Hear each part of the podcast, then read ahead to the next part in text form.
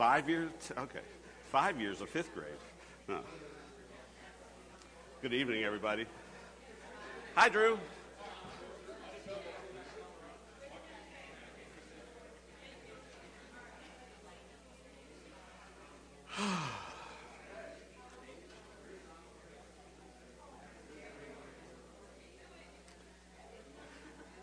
now I know how Grady feels when he says, or Ashley, take a minute to uh, introduce yourselves.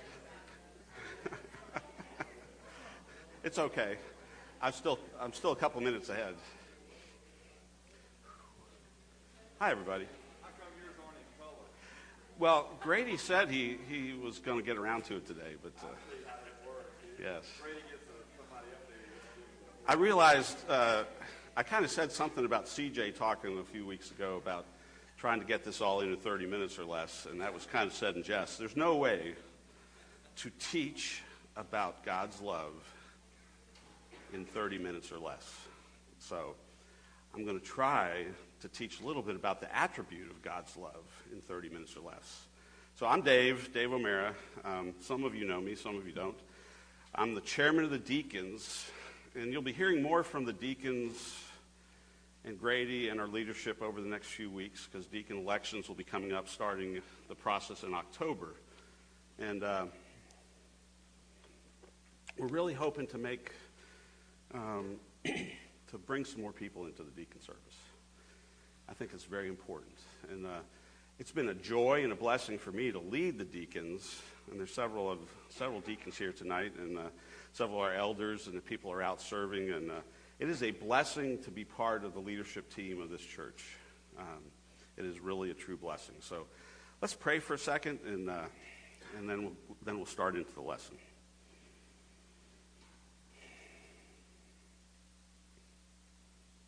Father God, I just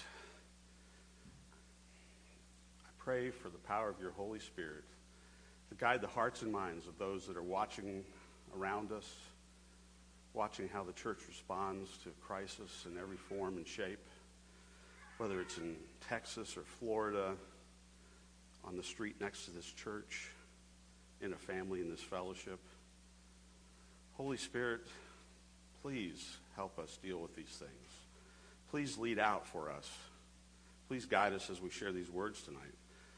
Lord, only through your love do we have an opportunity to love and worship your Son. We thank you for his sacrifice on the cross. We pray that you would guide our time together tonight as we, as we look at your word. We pray in Christ's name again.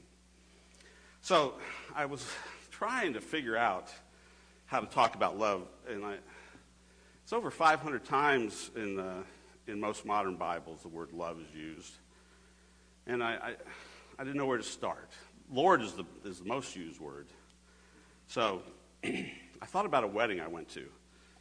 In 1 Corinthians 13, the love verse, it says, Love is patient and kind, does not envy or boast. It's not arrogant or rude. It does not insist on its own way. It's not irritable or resentful. It does not rejoice at wrongdoing, but rejoices with truth. Love bears all things, believes all things, hopes all things, endures all things. We were at a wedding, and the, there was a rent a preacher. There was not a Christian wedding, but they hired a preacher he started talking, saying those verses like preachers often do, and he stopped. And he said, I'd be, I'd be wrong not to do this, but these verses really aren't talking about marriage. These verses are talking about Jesus. These verses are trying to describe the love Christ has. Christ's love is patient and kind. God's love does not envy. God's love does not take numbers or countenance. It's not arrogant or rude. It doesn't insist on its own way. Think about this in terms of Christ. Because when we get down to John, 1 John 4, we're going to see John simply says, God is love. And that is, that is powerful because there's so many attributes. You know, I was reading and I, I, I really didn't know where to go or how to start, so I just started collecting love stuff over the last four weeks.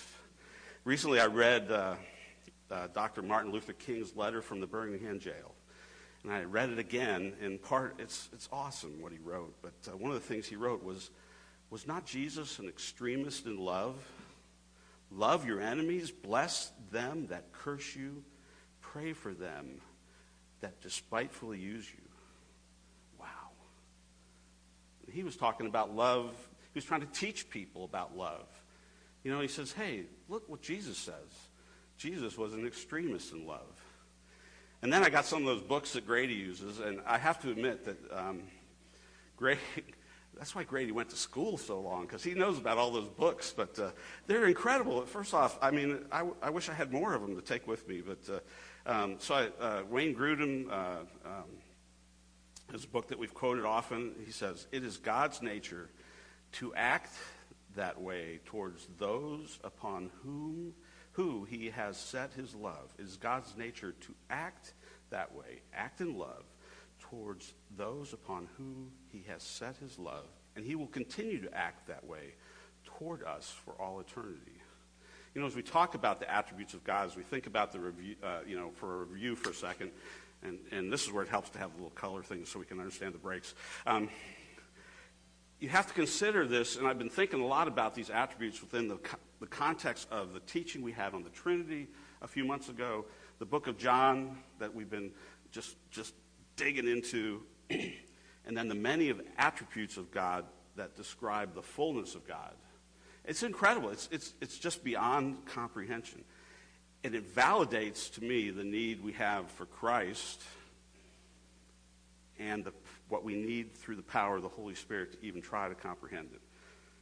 How do we put these all together? I mean, we're, we're moving into these ideas of, excuse me, communicable attributes goodness, holiness, love, righteousness, mercy, and patience, etc. More and more that we'll look at. We've looked at ones that are non communicable, you know, his, his breath, his knowledge, his power, his omnipresence, all those things that we've talked about in the past. How do we package that up in something we can understand? And I hate to give the Sunday school answer, but you know, if Carmen was here, he'd have, he, he packages up in Christ. You know, he gives us that. And even then, you know, Jesus, he, he says, look, look, y'all. he was from Southern Galilee. Said, Jesus said, look, I have to go away because unless I go away, you're not going to have the Holy Spirit to teach you these things. The Comforter has to come. Think about that. You know, so when we're thinking about all these, these attributes that, that we're supposed to display, okay, we can't do it. I mean, no matter how hard I try, and my wife can testify to this mightily, that um, I can't do this on my own, okay? I have to look at God's goodness uh, through the lens of, of the Holy Spirit. I have to allow the Holy Spirit to show me that. Okay, so that's what I pray tonight that the Holy Spirit would do that. And, you know, even, even Wayne got a little confused because he, he didn't know what to say here. He says, all, or excuse me, are God's goodness and love two attributes or one? You know, we can't distinguish them sometimes. You know, if God is love, love is God, and now pretty soon I'm taking logic class and, and not getting a very good grade. So, from my perspective, all these attributes present the fullness, completeness of God. Okay? and that he is all these things as he reflects himself through Christ with the strength of the Holy Spirit. So that's where that's the review, and God is love. So now moving on. what does it mean to say God is love, and how do we even define love? So I tried to break in some categories uh, of bringing in the verses, and like I said, there's over 500 of them, so we'll do 499 tonight. Um, Dr. King distinguished between three kinds of love. I found this. It's, it's, in, it's in a lot of theology books, but there's Eros, a sort of uh, aesthetic or romantic love. Philia, brotherly love, and agape, okay, which he describes as understanding, redeeming, goodwill for all, an overflowing of love, which is purely spontaneous, unmotivated, groundless, and creative. The love of God operating in the human heart. He said that agape does not begin by discriminating between worthy or, and unworthy people. Whoa. It begins by loving others for their sakes. For God so loved the world. He didn't say, uh, God so loved Montgomery, Alabama, or Boston, or India, child, India, where our India children live. He said world. It began by loving others for their sake. It makes no distinction between a friend and an enemy. It is directed towards both. We had a sermon this week uh, up in, in Lexington, Kentucky. And uh, it was pretty powerful because the, the pastor was very clear about if you're saved, you're saved. If you're a follower of Christ, you're a follower of Christ. And you, your background is put aside. And he mentioned a couple of mass murderers in there who converted to Christianity. He said, it's a tough thing for us to absorb, but uh, it's directed towards both. Love is seeking to preserve and create community, seeking to build the fellowship. So Wayne says, God's love means that God eternally gives of himself to others. And as I said before, and I'll say it again, God is love. So we could stop there, I would imagine. And we'd be good, and we'd done half an hour early. But we'll go on. So, Galatians 5 13 and 14. For you, my brothers and sisters, were called to be free, but do not use your freedom to indulge the flesh. Rather, serve one another humbly in love. For the entire law is fulfilled in keeping this one command love your neighbor as yourself. And I want you to think a little bit about this idea of the law in contrast to love. You know, it's been preached. John talked about it all the time. We've had sermons about it in John where the Pharisees created a barrier between love and people through the law. There was nothing in the law intended by God to separate people from him. It was a way to bring people to him. Come to Jerusalem. Come worship me in Jerusalem. I'll be there in the temple. But we create these laws. You have to sacrifice this. He made, he made the laws, but we corrupted the laws. You have to do this and X and Y. And come to the inner temple and buy doves and change money and we saw how Jesus felt about that. So he's simply saying, think about the law, and it's fulfilled in keeping one command. And we're going to hear this over and over again. Love your neighbor as yourself in Galatians 5 22 and 23. For the fruit of the Spirit is love, joy, peace, forbearance, kindness, goodness, faithfulness, gentleness, and self control. We talk about this verse a lot. What's the fruit of the Spirit? You'll know someone by their fruits. I want to take a little, just a little deeper when you think about this idea of love and say, it's a relationship with the Spirit. The relationship, the fruit of the relationship. It doesn't say those exact words, but it's your abiding in the Spirit, your relationship with the Spirit bears fruit through these things. You know, we get lists all the time in the Bibles. You know, we get some talks about all the bad things, you know, sexual immorality and rudeness and judgment and anger and things you say and all those other things. And you get good lists too. But the lists have to be founded on something. So if you're in relationship with the Spirit and, you, and through that relationship you're in relationship with Christ, then there's love and joy and peace and forbearance. J.J. Pack, is it J.J. or J.I.? J.I., sorry. Watch this. I'll figure that out right now. oh, there it is. When we looked at God's wisdom, this I, to quote a famous associate pastor at Gateway. Oh, I love this verse. no, I love this. When we looked at God's wisdom, we saw something of his mind. When we thought of his power, now put this in the context of attributes, attributes. We saw something of his hand and arm. When we considered his word, we learned about his mouth. But now, contemplating his love, we are to look into his heart. We shall stand on holy ground. We need the grace of reverence that we may tread without sin. You know, when we talk about holy ground, you know, your mind goes to Moses confronting God, or the transfiguration uh, when Jesus was enveloped in light, or his baptism, you know, for you're standing on holy ground. You know, God's presence was there. And uh, Packer says we need to tread lightly. Think about that when we take communion. He's asking us as you, as you come to God's presence through the, through the act of communion with Him, you know, tread lightly with sin.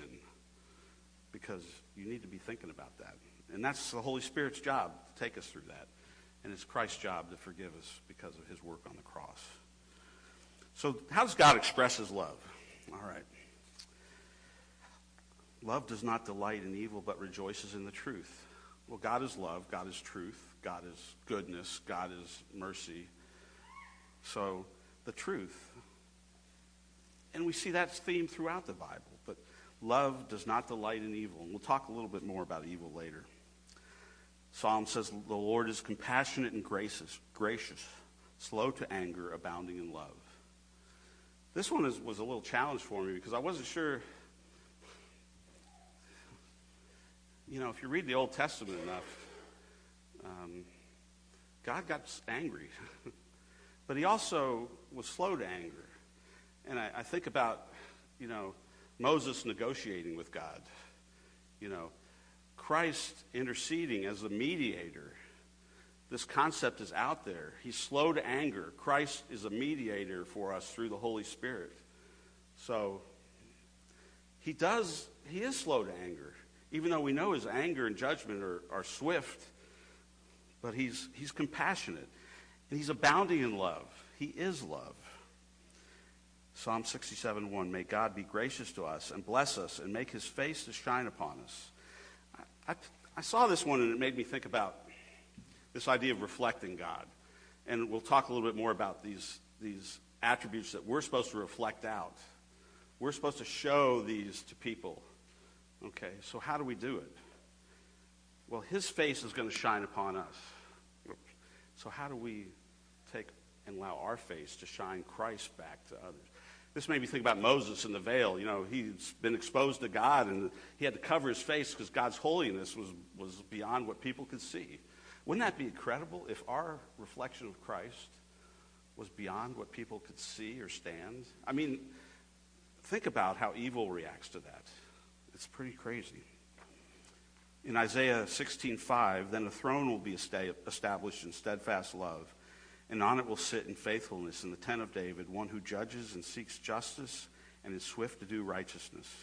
Anybody know what Isaiah's, you, you can answer, it's allowed, what Isaiah is talking about there?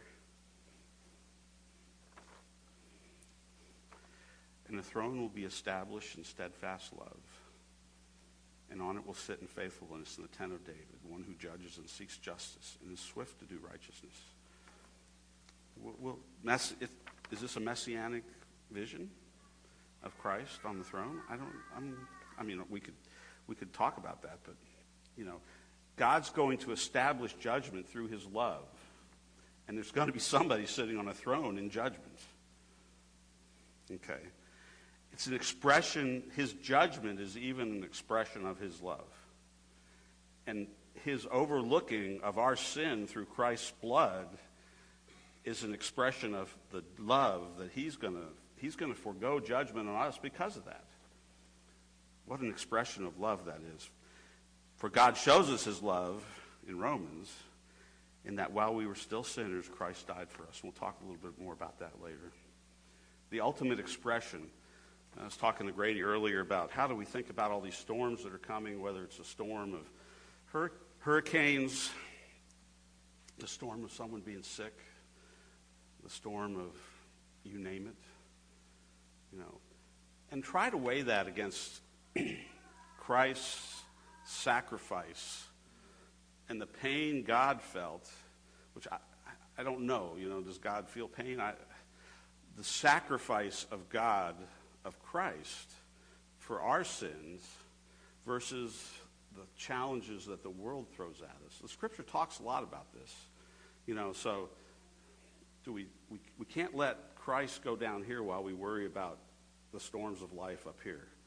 We've got to keep Christ up here and recognize God's sacrifice because God shows us his love that, that while we were still sinners, Christ died for us.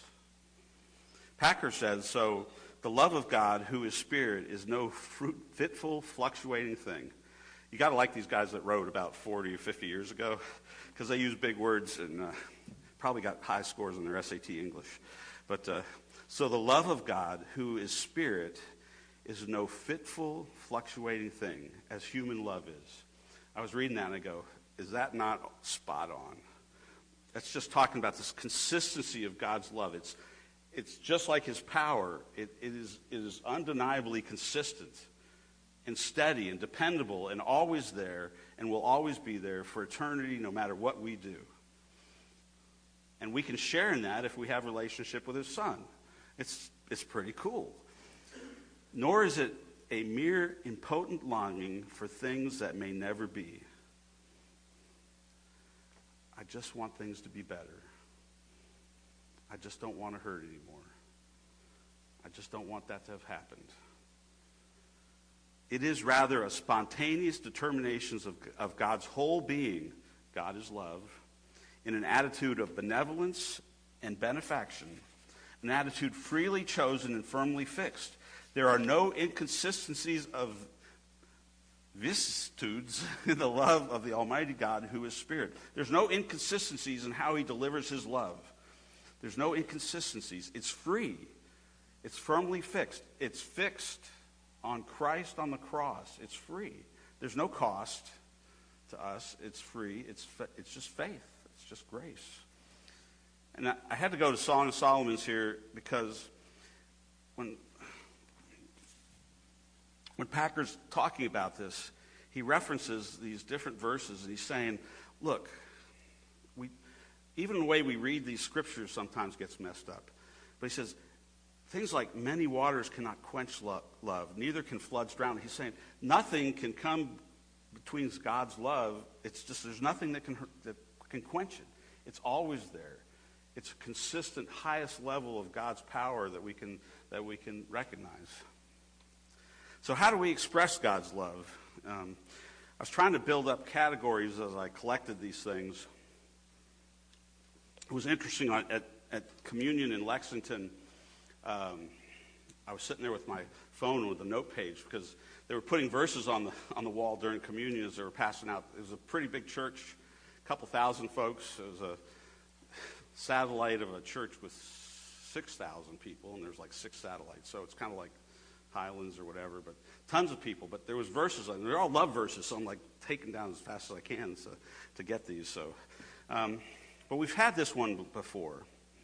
I want to come back to the theme of the law. How do we express God's love? It's in the fruit. The fruit of the Spirit is joy, love, peace, forbearance, kindness, goodness, faithfulness, gentleness, and self-control. But I added the rest of the verse there. Against such things there is no law. You know. And Christ even said that. He said, I came to fulfill the law.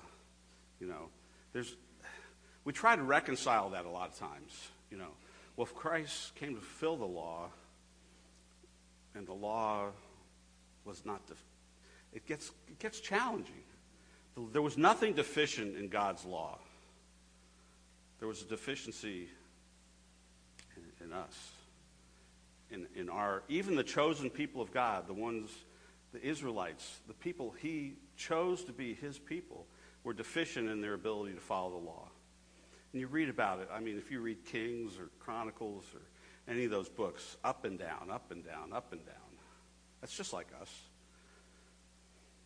But he says, when you have the Spirit, the fruit of the Spirit, the law is okay. You, you can deal with that. You can deal with it because you can deal with it through Christ. 1 Timothy 1 3 through 5, as I urged you when you went into Macedonia, stay there in Ephesus so that you may command certain people not to teach false doctrines no longer or to devote themselves to myth or endless genealogies. Such things promote controversial speculations rather than advancing God's work, which is by faith. The goal of this command is love, which comes from a pure heart and a good conscience and a sincere faith. Paul loves to write these lists out. and they're challenging because some of the lists tell us, you know, don't, don't jive with modern times sometimes. So, but think about this. Such things pr- promote controversial speculations rather than advancing God's work, which is by faith. Faith is a relationship with God and the goal of this command is love.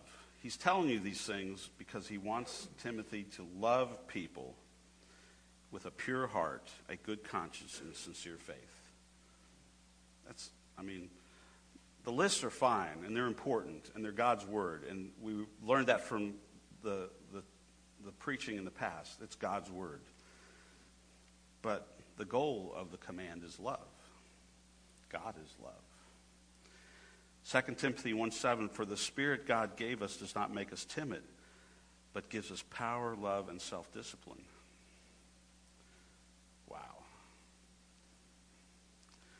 There's that old self discipline again and power. We have power through Christ and God's Spirit. Sometimes we even fall, even as believers, we fall short there. I threw this one in there for CJ because there's no better picture of love here.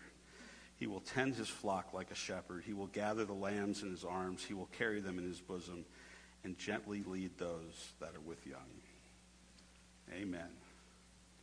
You know, if it's not expressed that God is loving you at the time of it's expressed in multitudes of actions you know, there's a verse in the Bible, and somebody knows where it is, not me, but it says, and I didn't even write down all the things that happened.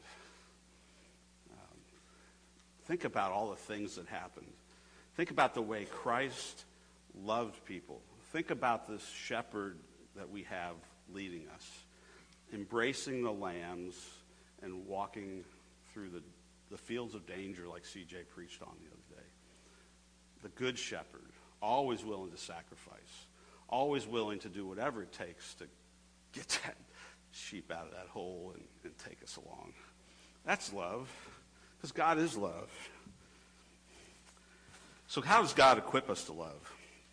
Wayne says, Wayne Grudem says, we imitate this communicable attribute of God first by loving God in return, and second, one, so we got to love God. And second, by loving others in imitation of the way God loves them. Whew. All our obligations to, that's not go, God, can be summarized in this.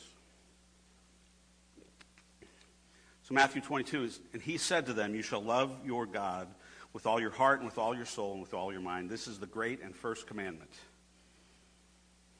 1 John 4 19. We love because he first loved us, right? We teach that to kids all the time. We love because he first loved us. That's how he's equipping us. He loved us, therefore we can love him and love others. In 2 Timothy 2:22, flee the evil desires of youth and purchase righteousness, faith, love, and peace, along with those who call on the Lord out of a pure heart. I'll come back to that later. By the way, I was I was all over. I was a little NIV, a little ESV. Grady's got. I got an ESV. I'm an NIV man. No, that's okay. Father, I desire that they also, whom you have given me, may be with me where I am to see my glory that you have given me because you loved me before the foundation of the world.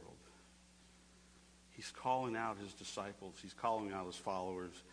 I desire that they also, whom you have given to me, may be with me where I am to see my glory that you have given me because you loved me.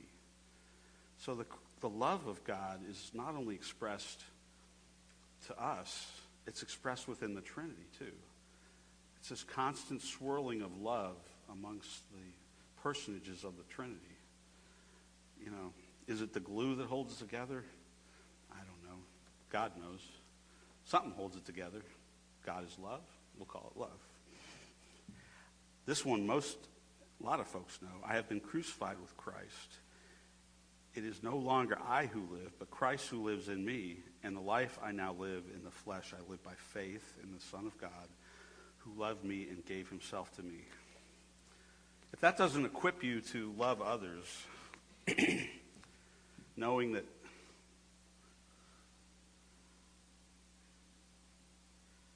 Christ who lives in me if that doesn't tell you what you need to know about being equipped to love others, then we need to think about it. I'm not going to read all of 2 Timothy 3 10, 17, but this is a verse, these are verses that have been foundational. I think, was it one of the first things you preached about, Grady? I can't remember.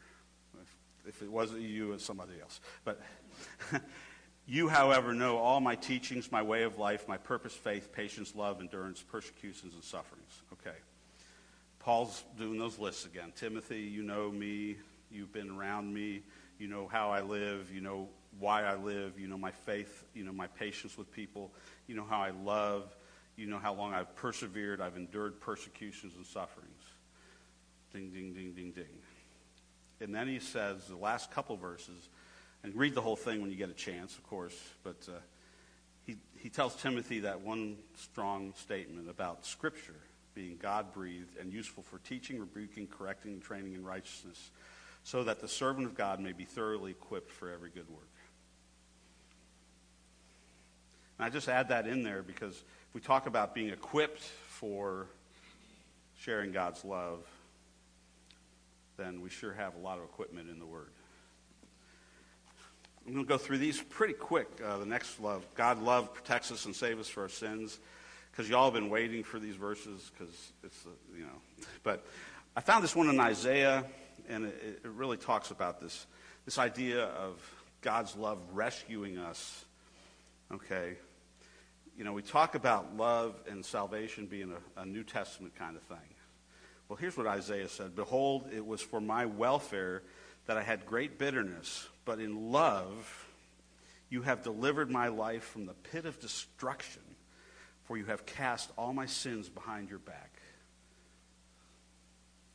Is that not an incredible picture of what's coming, being foretold through Christ's sacrifice on the cross? If our sin life is not the pit of destruction, then we need to reevaluate what our sin is. Because it sure is a path to destruction, and the Bible talks about that too. But, you know, think about it.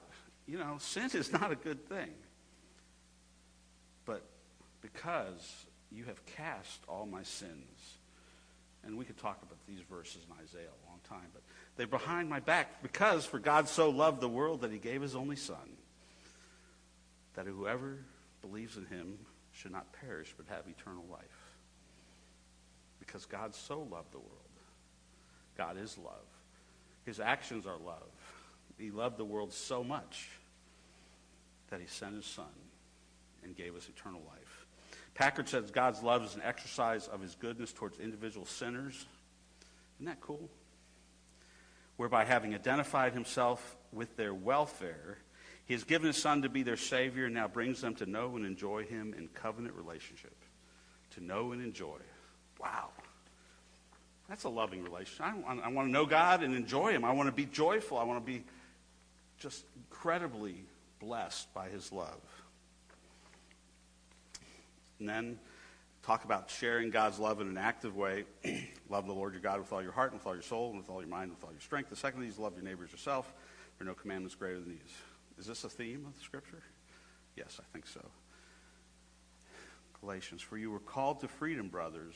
Not only do you use your freedom as an opportunity, oh, excuse me, only do not use your freedom as an opportunity for flesh, but through love, God is love. Love is the relationship that God calls to him, faithful relationship in God. Through love, serve one another.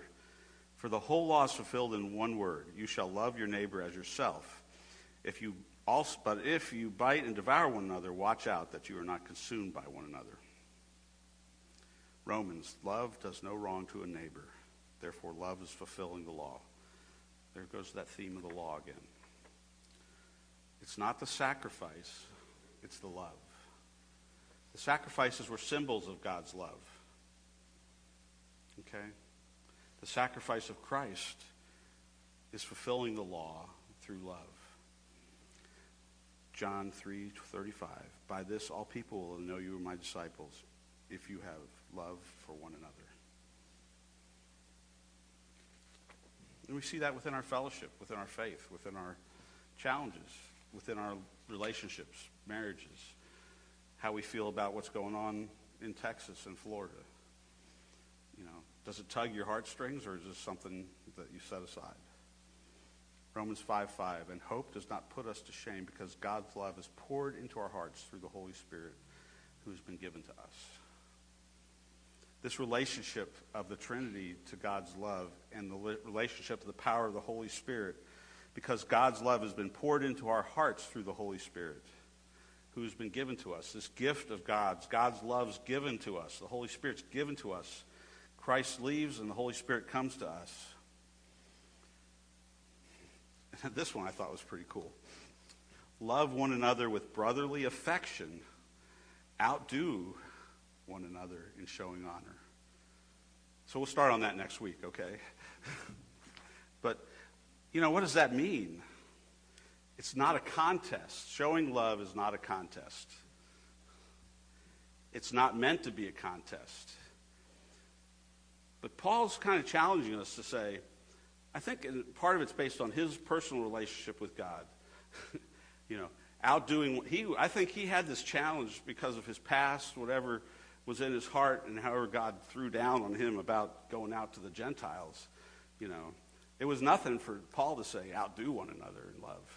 Because he was I think he was challenging himself. I think his whole life that was his challenge through the Holy Spirit to try to try to get out there, you know. So it was for him to say that, you know, outdo one another in showing honor. You know, show that love, show that honor. In John 15, this is my commandment that you love one another as I have loved you. Greater love has no one than this, that someone lay down his life for his friends. If you are my friend, you are my friends if you do what I command you. And I was a, not many of you know this, but I was a, a rescue pilot for 25 years and flew helicopters. And our motto is that these things we do that others may live, and that was our that was our goal. We we were specifically a group that was our sat. We would go get you at the cost to us didn't matter.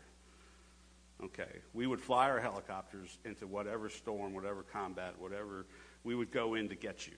That was our contract with you. And it's a, it's a, a very interesting and weird group, as my wife can attest to. But I mean that that was uh, that was kind of what we what we signed up for, you know. And if you think about, I watched the, the pilots, um, uh, the Coast Guardsmen, and, and, the Air Force people do these rescues, and they're going to be doing a lot more in Florida. And I watch them, and I wish I could be there. I don't often say that, but uh, um, you know, think about this idea of laying down your life. You know, of course, we think about Christ doing that, but what about the mom who makes a sacrifice for their child? What about the father that works two jobs? What about the person that answers God call, God's call and takes their kids off to Cameroon like a friend of ours? And now the kids just can't stand leaving when they have to go to college after 15 years. I mean, think about that, how God honors that, you know. And maybe sometimes the sacrifice is complete, and that's okay too. I mean, that's just the way God orchestrated it. And, and it's nothing greater than showing love than making that sacrifice. And it's not just life, it's just life. It's just the things we do in life. And finally, I threw down some things about, as we close, I wanted to make sure I touched on this just for a moment because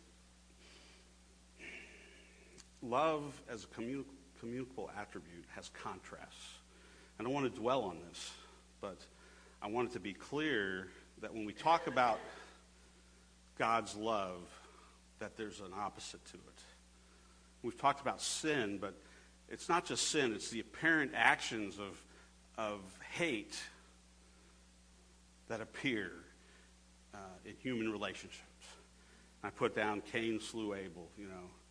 Cain spoke to Abel, his brother, and they went into the field. He rose up against him and killed him. We could talk about a million ways people hate each other. It is so, so against God's vision of love. And God talks about it. I brought it this Timothy verse again flee youthful passions and pursue righteousness, faith, love, and peace among those who call on the Lord from a pure heart. Pure heart. You can't have a pure heart unless Christ is there to pure it up for you and think about fleeing those youthful passions for those of us who are a little older, we pretty much know what those are. If you'd like a list, meet and we'll talk. but we all have got them. There's even, even, the, even the best of us have got them. But uh, most of us weren't the best. But I, I close uh, this with this second Timothy verse. It says uh, 3 1 through 5. But understand this that in the last days there will come times of difficulty. For peoples will be lovers of self, lovers of money, proud, arrogant, abusive, disobedient to their parents, ungrateful, unholy, heartless, unappeasable, slanderous, without self control, brutal, not loving good, treacherous, reckless, swollen with con- conceit, lovers of pre- pleasure rather than lovers of God, having the appearance of God, godliness but denying its power. Of course, he says, avoid such people. Sometimes take that part off. But, uh, you know, I just throw that out there to show the contrast, okay, because God is love. So here's your questions. Many of God's attributes appear similar. Uh, I just went nuts with the question, so you good luck. Uh, many of God's attributes appear similar. How do you see these working in unity? How can knowledge of God's attributes strengthen your followership of God? And how can knowledge of God's attributes strengthen our fellowship and church? So that's three questions for the first one. Okay. God so loved the world to send his son. How do we see God's love expressed through the life of Christ? That's, that's the whole scripture, so you, know, you don't have to write it all down. How do we express God's love since it's a communicable attribute? What are the biggest obstacles to expressing love of God in our lives? How can you decide? This is right out of um, Packard. I stole this one from one of his questions. Can you decide to love someone and then act, or does God call upon us to act spontaneously in love? I thought that was a really good question. Okay. Read Mark 12, 30 through 31. Christ asks us to love your neighbor as yourself. How do we do this? And then why is it easier sometimes to see hate than to see love? And of course, what songs do you know that express God's love? And we're going to divide up into groups. Um, CJ up here. Greg, you have a group, right? No. Yes. Okay. Greg over here. Um,